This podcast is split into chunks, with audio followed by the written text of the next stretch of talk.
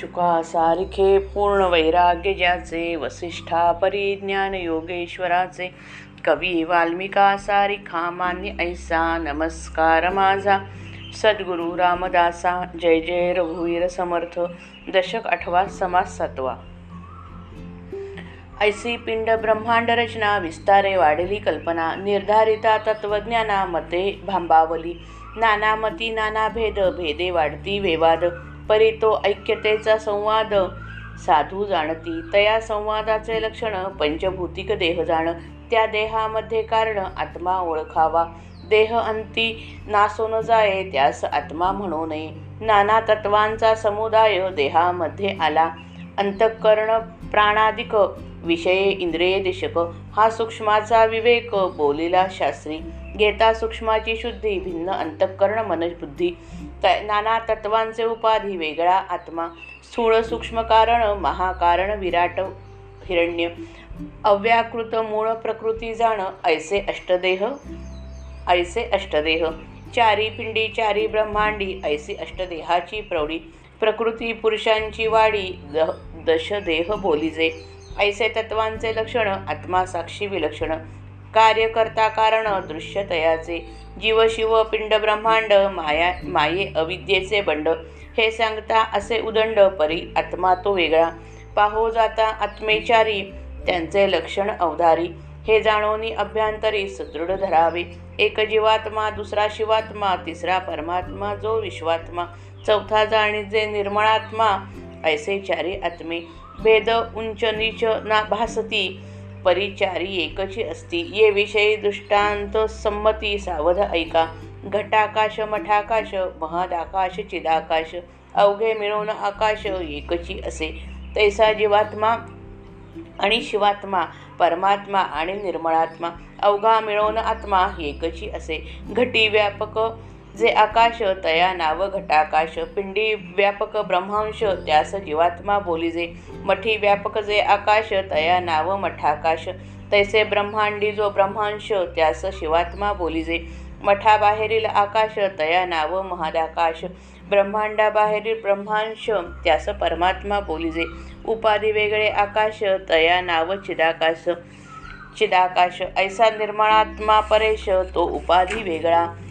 उपाधियोगे वाटे भिन्न परी ते आकाश अभिन्न. तैसा आत्मा स्वानंद घन एकशी असे. दृश्या सबाह्य अंतरी सूक्षात सूक्ष्मात्मा निरंतरी. त्याची वर्णावया थोरी शेष समर्थ नव्हे.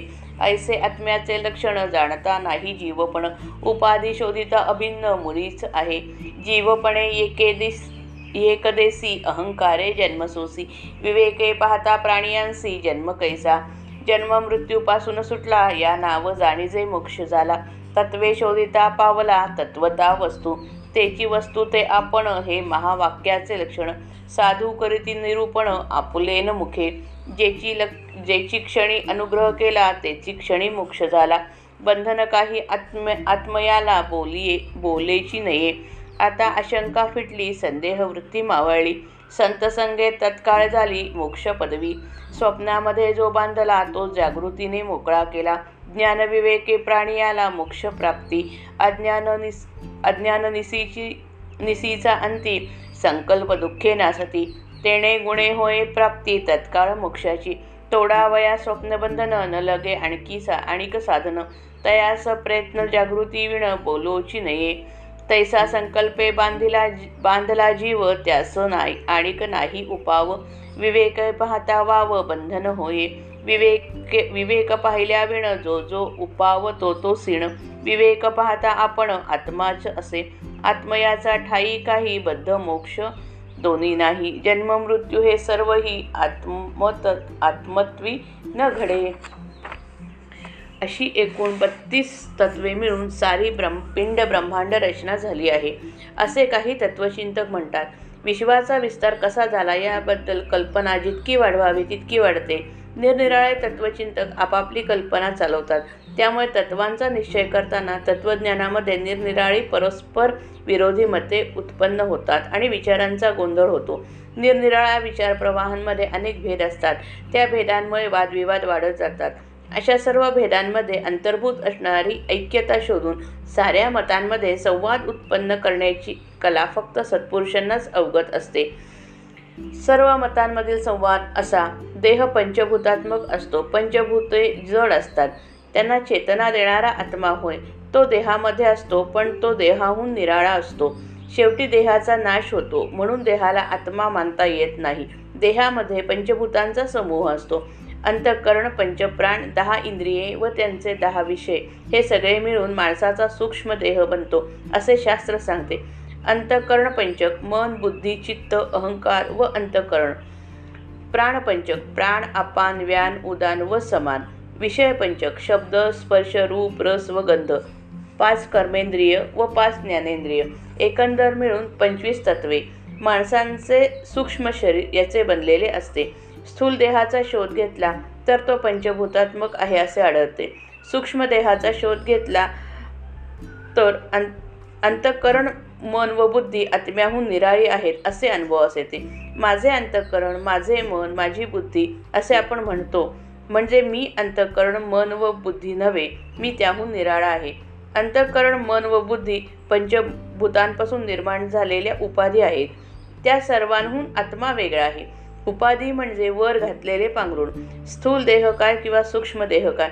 दोन्ही आत्मस्वरूपांवर घातलेले पांघरुणच समजावे. त्याहून आत्मा अगदी निराळा आहे.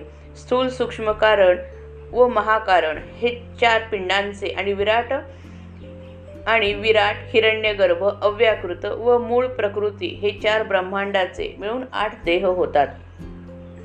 चार देह पिंडांचे व चार देह ब्रह्मांडांचे असे आठ देह तर प्रसिद्धच आहेत. त्यात प्रकृती आणि पुरुष हे दोन मिळवले म्हणजे एकंदर दहा देह होत होतात. पिंड ब्रह्मांडांच्या तत्वांचे विवरण हे अशा प्रकारचे आहे. या सगळ्या तत्वाहून आत्मा अगदी निराळा आहे. त्याचे लक्षण अगदीच निराळे आहे. तो सर्वांचा साक्षी असून कार्यकर्ता व कारण या सगळ्यांना तो वेगळेपणाने पाहतो. आत्म्यावर देहाचे पांघरुण जरी आले तरी तो दृश्याचा कधीच गुलाम बनत नाही. त्याचे स्वातंत्र्य स्वातंत्र्य व निराळेपण कायम असते. पण आत्मा मुळातच स्वप्नाकाश असल्याने स्थूल तो स्थूल व सूक्ष्म देहांचा प्रेरक बनतो. राजा केवळ सिंहासनावर बसला की प्रजेचे व्यापार आपोआप चालतात. त्याचप्रमाणे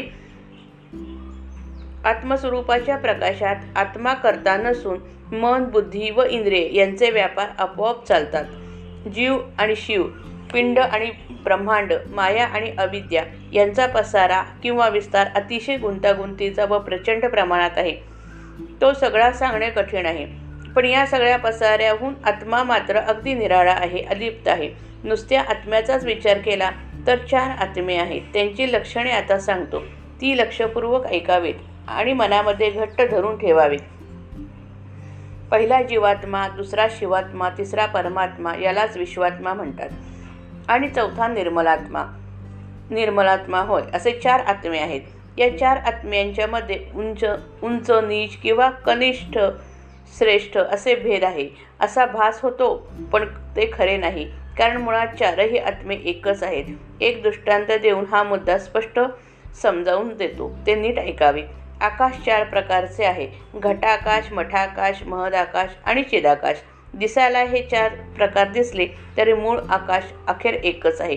त्याचप्रमाणे जीवात्मा शिवात्मा परमात्मा आणि निर्मळात्मा हे दिसायला चार दिसले तरी अखेर सारे मिळून एकच आत्मा आहे. घटाला व्यापून असणारे जे आकाश ते घटाकाश होय. त्याचप्रमाणे पिंडास व्यापून असणारे जे परब्रह्म त्याला जीवात्मा म्हणतात. मठाला व्यापून असणारे जे आकाश ते मठाकाश होय. त्याचप्रमाणे विश्वाला व्यापून असणारे जे परब्रह्म त्यास शिवात्मा म्हणतात. मठाबाहेर असणारे जे आकाश ते महदाकाश होय. त्याचप्रमाणे विश्वाच्या बाहेरचे जे परब्रह्म त्यास परमात्मा म्हणतात.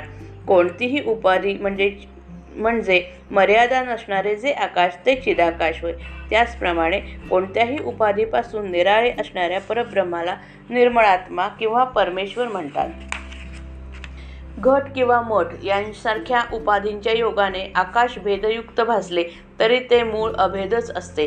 त्याचप्रमाणे स्वानंदाने आतबाहेर भरलेला आत्मा पिंड आणि ब्रह्मांड यांच्या उपाधीने लहान मोठा भासतो खरा. पण तो मूळ एकच असतो. त्याच्यामध्ये भेदाचा मागमूस नाही.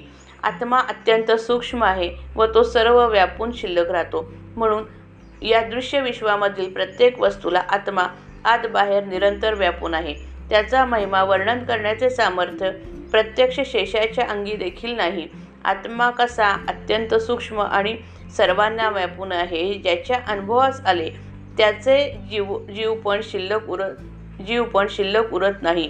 त्याचा जीवभाव नाहीसा होतो. उपाधीचा ठाव घेऊन ती बाजू सरकली सारली की आत्मा मुळात भेदरहित आहे हे साक्षात ज्ञान होते. माणूस जीवपणाने एकदेशी बनतो संकुचित होतो. मी देह आहे या अहंकाराने त्याला जन्म सोसावे लागतात.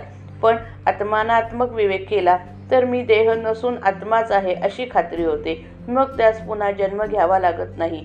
जन्म व मृत्यू यांच्या कचाट्यातून जो सुटला त्यास मोक्ष मिळाला असे समजावे.